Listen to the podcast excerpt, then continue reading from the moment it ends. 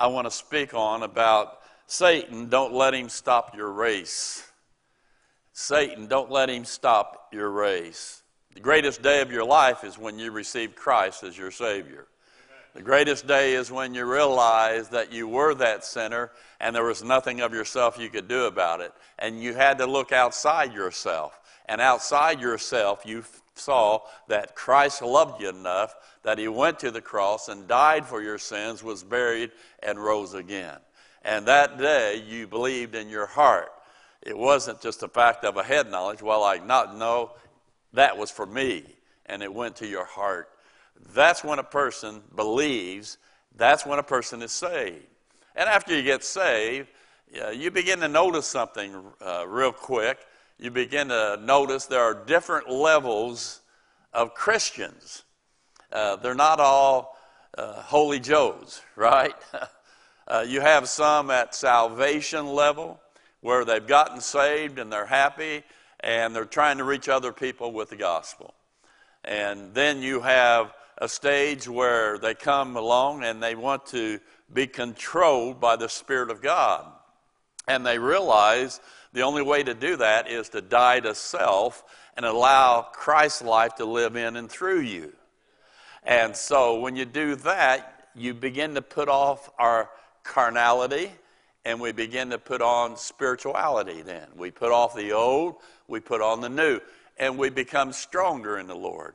And then finally, you get to a spiritual point where you're mature in being able to deflect the attacks that the devil and his demonic forces send our way.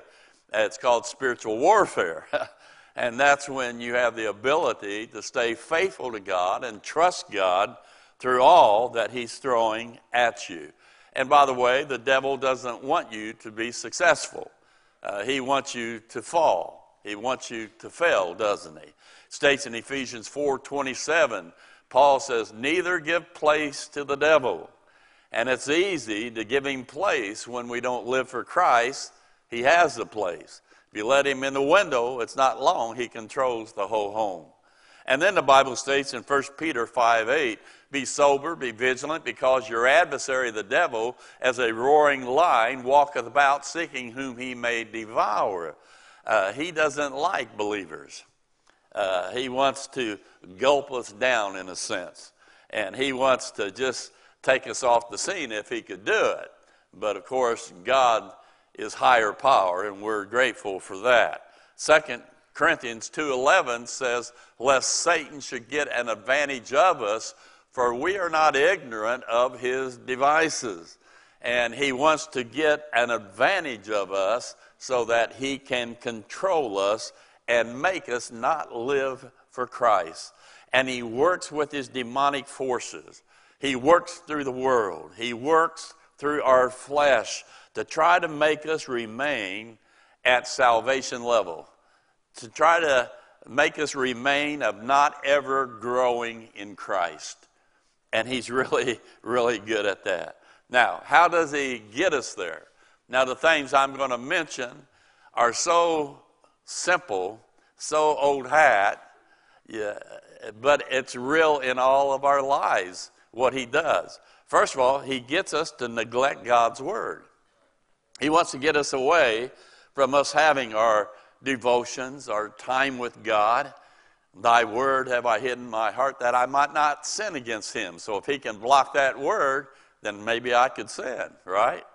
And then it states in Ephesians 6 16, he says this Above all, take on, take, taking the shield of faith, wherewith ye shall be able to quench all the fiery darts of the wicked.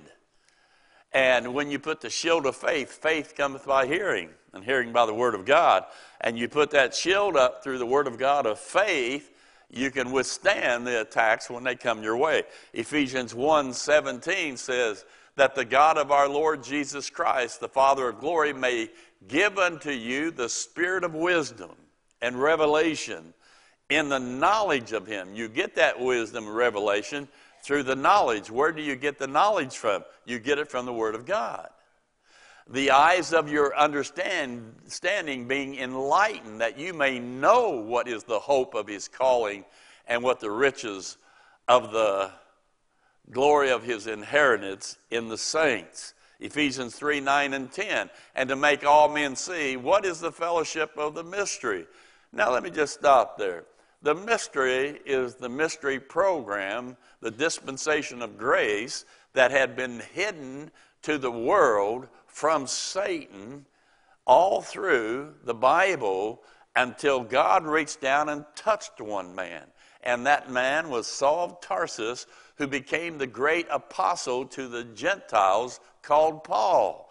And God revealed to him what the dispensation of grace that we live in today is all about.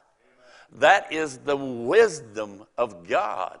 And then he says, which from the beginning of the world hath been hid in God, who created all things by Jesus Christ, to the intent that now unto the heavenly people, unto the principalities and powers in heavenly places, might be known by the church. The church reveals this wisdom of God to those heavenly bodies today.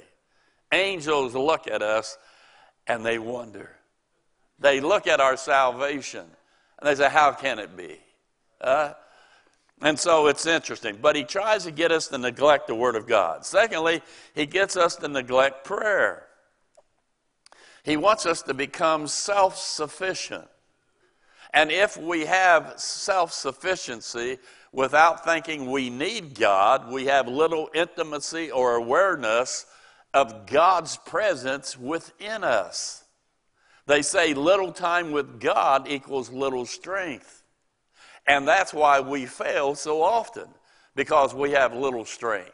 We're not in the Word, we're not on our knees. And then he gets us to drift from church. He wants us to become hit and miss believers. There's that old saying you take a piece of coal away from the hot coals, the fiery coals, and it will lose its heat. I've told you before, I like the movie, forgive me, Green Lantern. I just like that show. And how many of you seen Green Lantern? Anybody here beside me? Few of you. But he had that ring, and he just touched the Green Lantern, and it recharged his whole body covering and so on. It was a great thing. And you know, that's the same way, with us us in a church, when we touch the church, we get re energized. Uh, we begin to have more intimacy with God, and we are more accountable. And it's great to be part of something that's bigger than we are and to experience God that way. And then He wants us to get us to not serve or be involved in anything. He wants us just to take it easy and ride along and just be idle. Oh, let other people do it. You know what I mean? Just let them do it. Isn't that when David got in trouble? When the kings went out to war, he stayed behind, just took it easy. He happened to go up on his rooftop and saw a nice looking lady, and that was history. Then John the Baptist, when John the Baptist was in prison, not out doing things, not involved, he began to question Are you the Christ? And so idleness will work, and the devil works on our mind then. And God says, Stay faithful, steadfast until he comes again. Amen? And then he gets us to lower our standards. A lower standard affects us all. And if you don't believe that, our country is beginning to to set the lowest standards of human living that our country has ever seen. And it's affecting us across the board. and it's an awful thing that we're seeing take place. Uh, Isaiah 5, they call evil good and good evil.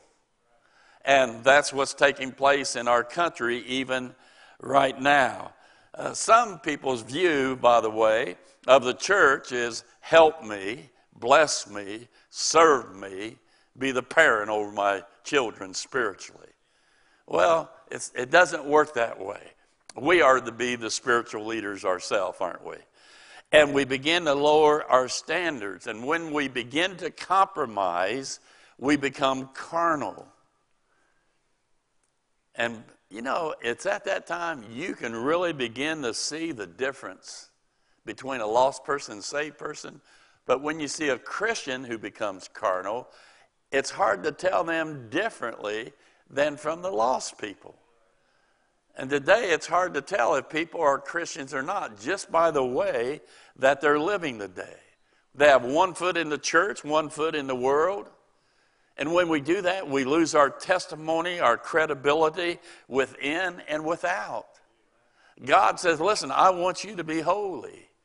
Be not conformed to this world, be transformed by the renewing of your mind, that you may be able to prove what is that good and acceptable and perfect will of God. Come out from among them and be separate. What does light have to do with darkness? He says in 1 Thessalonians chapter 4 verse 3, "For this is the will of God, even your sanctification, your being set apart to God, that ye should abstain from immorality, fornication, that every one of you should know how to possess his vessel in sanctification and honor, not in the lust of concupiscence, even as the Gentiles which know not God. For God hath not called us unto uncleanness, but unto holiness. God says, listen, I don't care what the world does. You don't stop and drop your standards. Amen? Amen. And then the devil, he gets us to become carnal. Thus, we become critical and negative. You've been around those Christians. They walk around, they're always complaining, always griping, unhappy about something. And all that does is divide and divert, destroy, discourage. You know, the early church, when it was attacked from without, they flourished. But when they began to have problems within, they begin to crumble and divide. Then Satan, he gets us to lessen the consequences of sin. How many times do you hear preachers even talk about sin anymore? Have you ever noticed that? Something's gone, gone wrong, that's for sure. But he gets us as believers to rationalize our sin. He says to us, in a sense, sin is fun. You need, and sometimes it is, I understand that. Live a little. No one will know. Oh, that sin, it's not that bad. But God says we will reap what we sow. Be sure your sin will find you out. And God says the devil is a liar. And he was a liar from the beginning.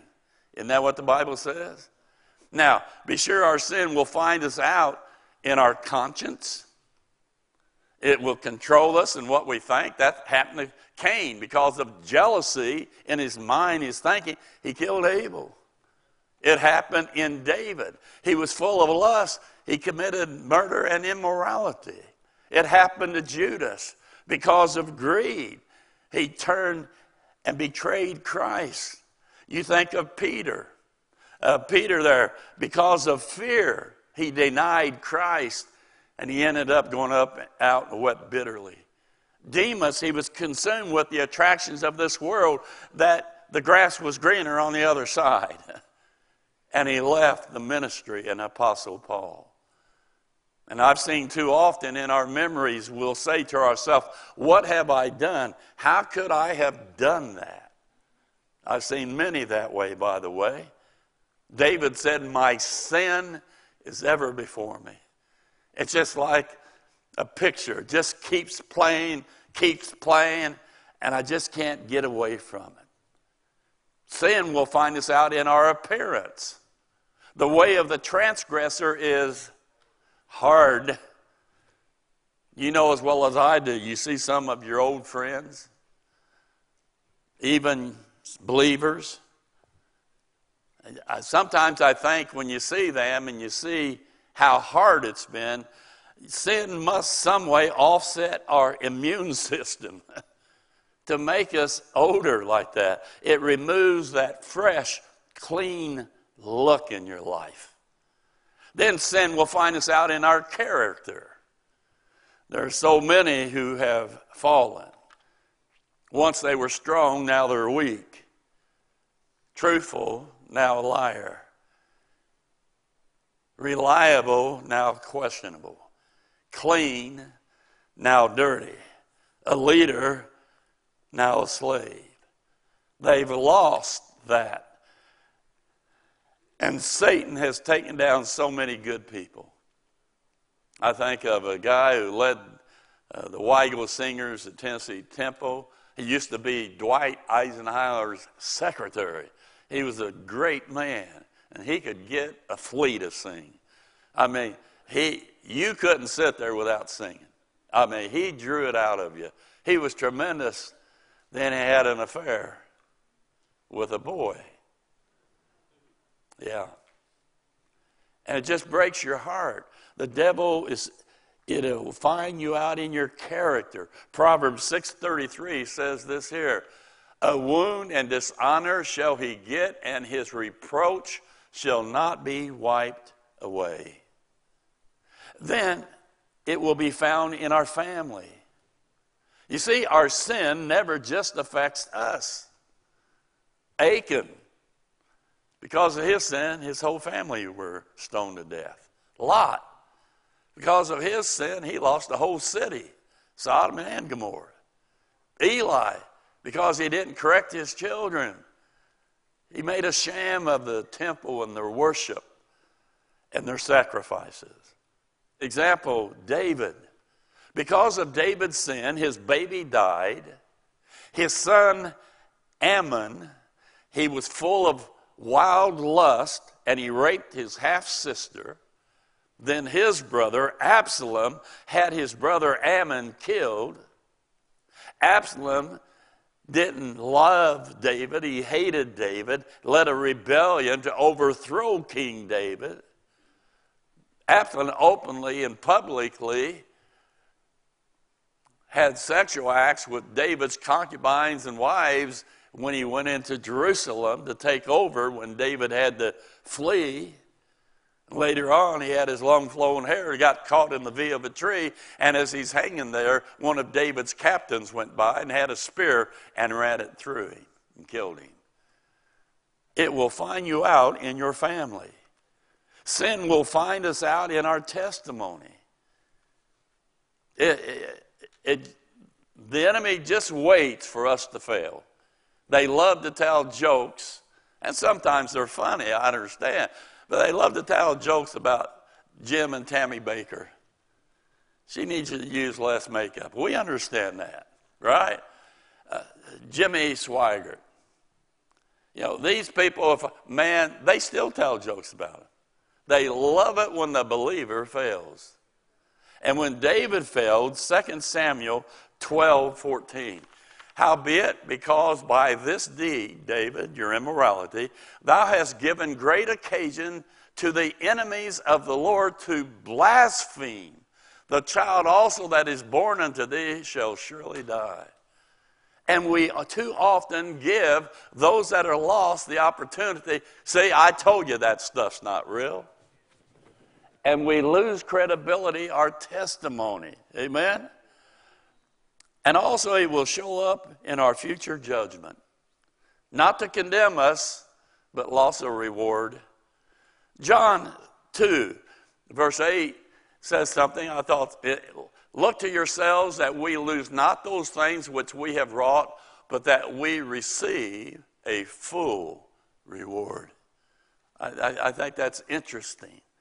Romans 14:10 it states there the last part of that verse for we shall all stand before the judgment seat of Christ. Sin cost us. And the devil, he gets us to lessen the consequences of sin. And then the devil, he gets us to doubt and question God. He gets us to question God's word, his will, his way for our life. He'll come along and work on our minds sometime. 2 Corinthians 10 4 and 5 says this For the weapons of our warfare are not carnal, but mighty through God to the pulling down of strongholds, casting down imagination and every high thing that exalteth itself against the knowledge of God, and bringing into captivity every thought to the obedience of Christ.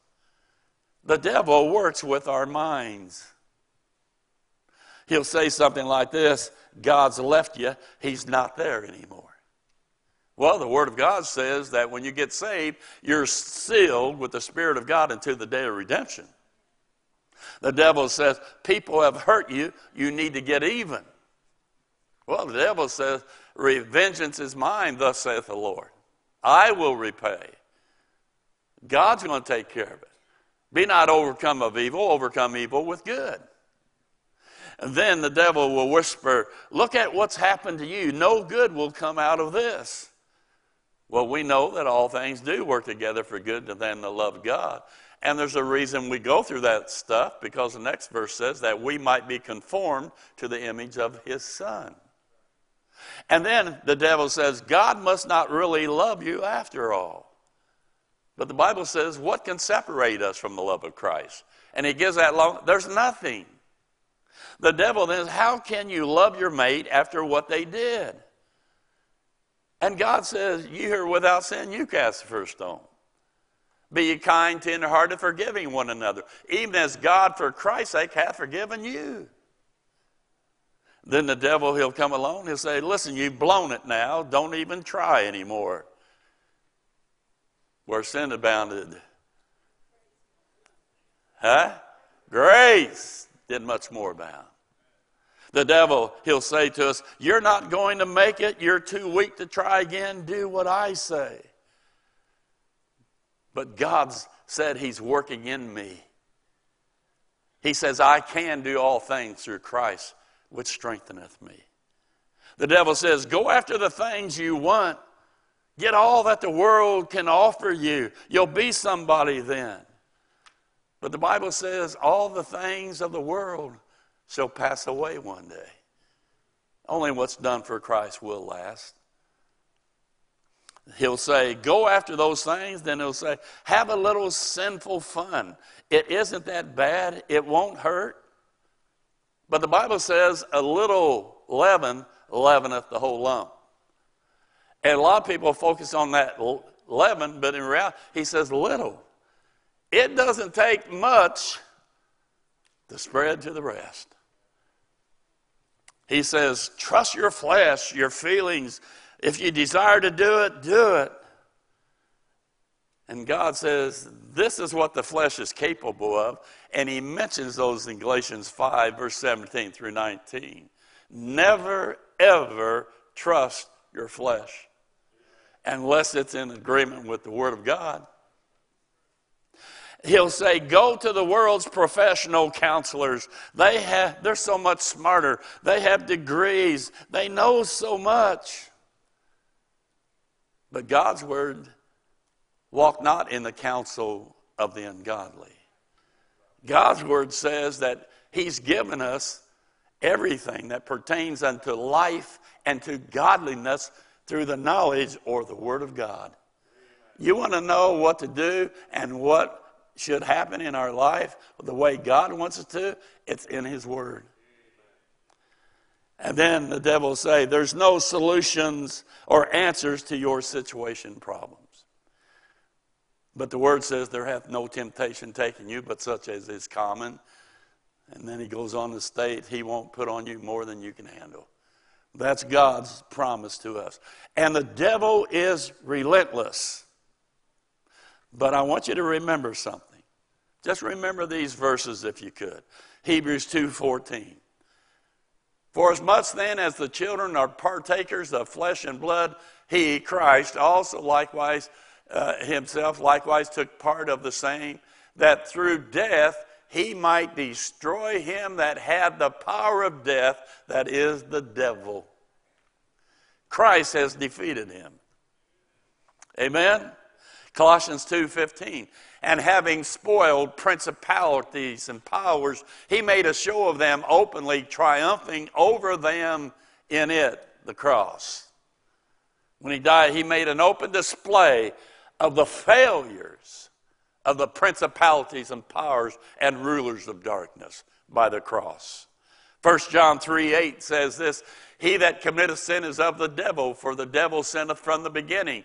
For this purpose the Son of God was manifested. Why? That he might destroy the works of the devil. That's the reason he came. 1 John 4 4 says, Ye are of God, little children, have overcome them, because greater is he that is in you, Christ, than he that is in the world, the devil. Amen. We are on the victor side. Thus, Ephesians 6 10, 11, finally, my brethren, be strong in the Lord and the power of his might. Put on the whole armor of God that you may be able to stand against the wiles, the trickery, the traps, the deceptions of the devil.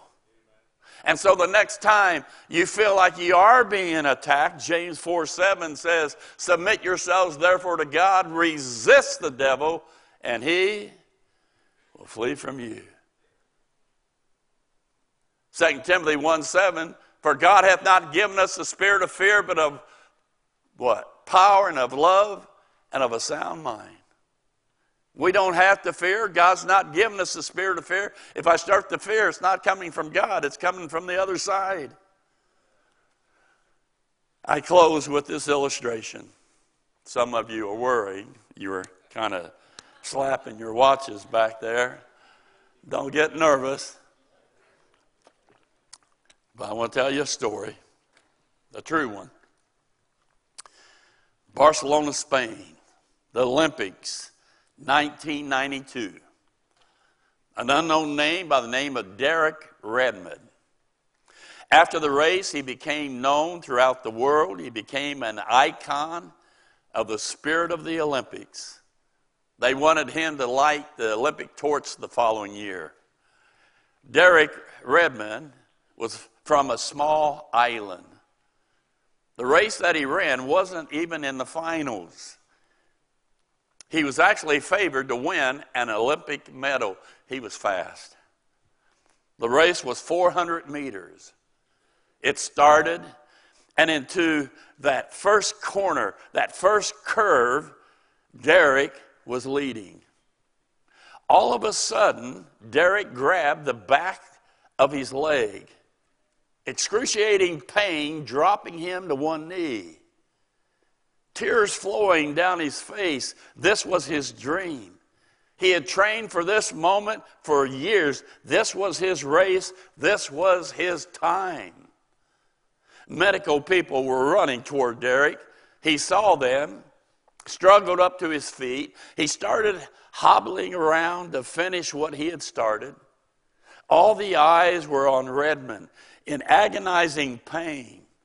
Even a security man tried to stop him by reasoning, but Redmond pushed him aside and, with all he had, fought to finish the race in lane five. That's the lane he was in. Say lane five. Lane five. But about 150 meters, 200 meters left is a long way on one leg. Each step becoming more difficult, he began hopping. All his strength was gone. It looked as if he couldn't go any longer. It was then at that moment that a large man came down from the stands and embraced Redmond. It was his father. His father, putting his arm around his son, said, We're going to finish this together.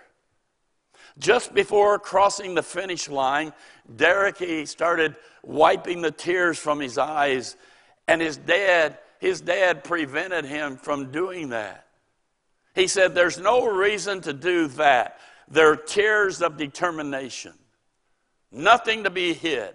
Tears of courage, tears of two men fighting to finish what one man had begun. Together, they finished the race. No, Derek Redmond, he won no race. He broke no record. He received no medal. But when he crossed the finish line,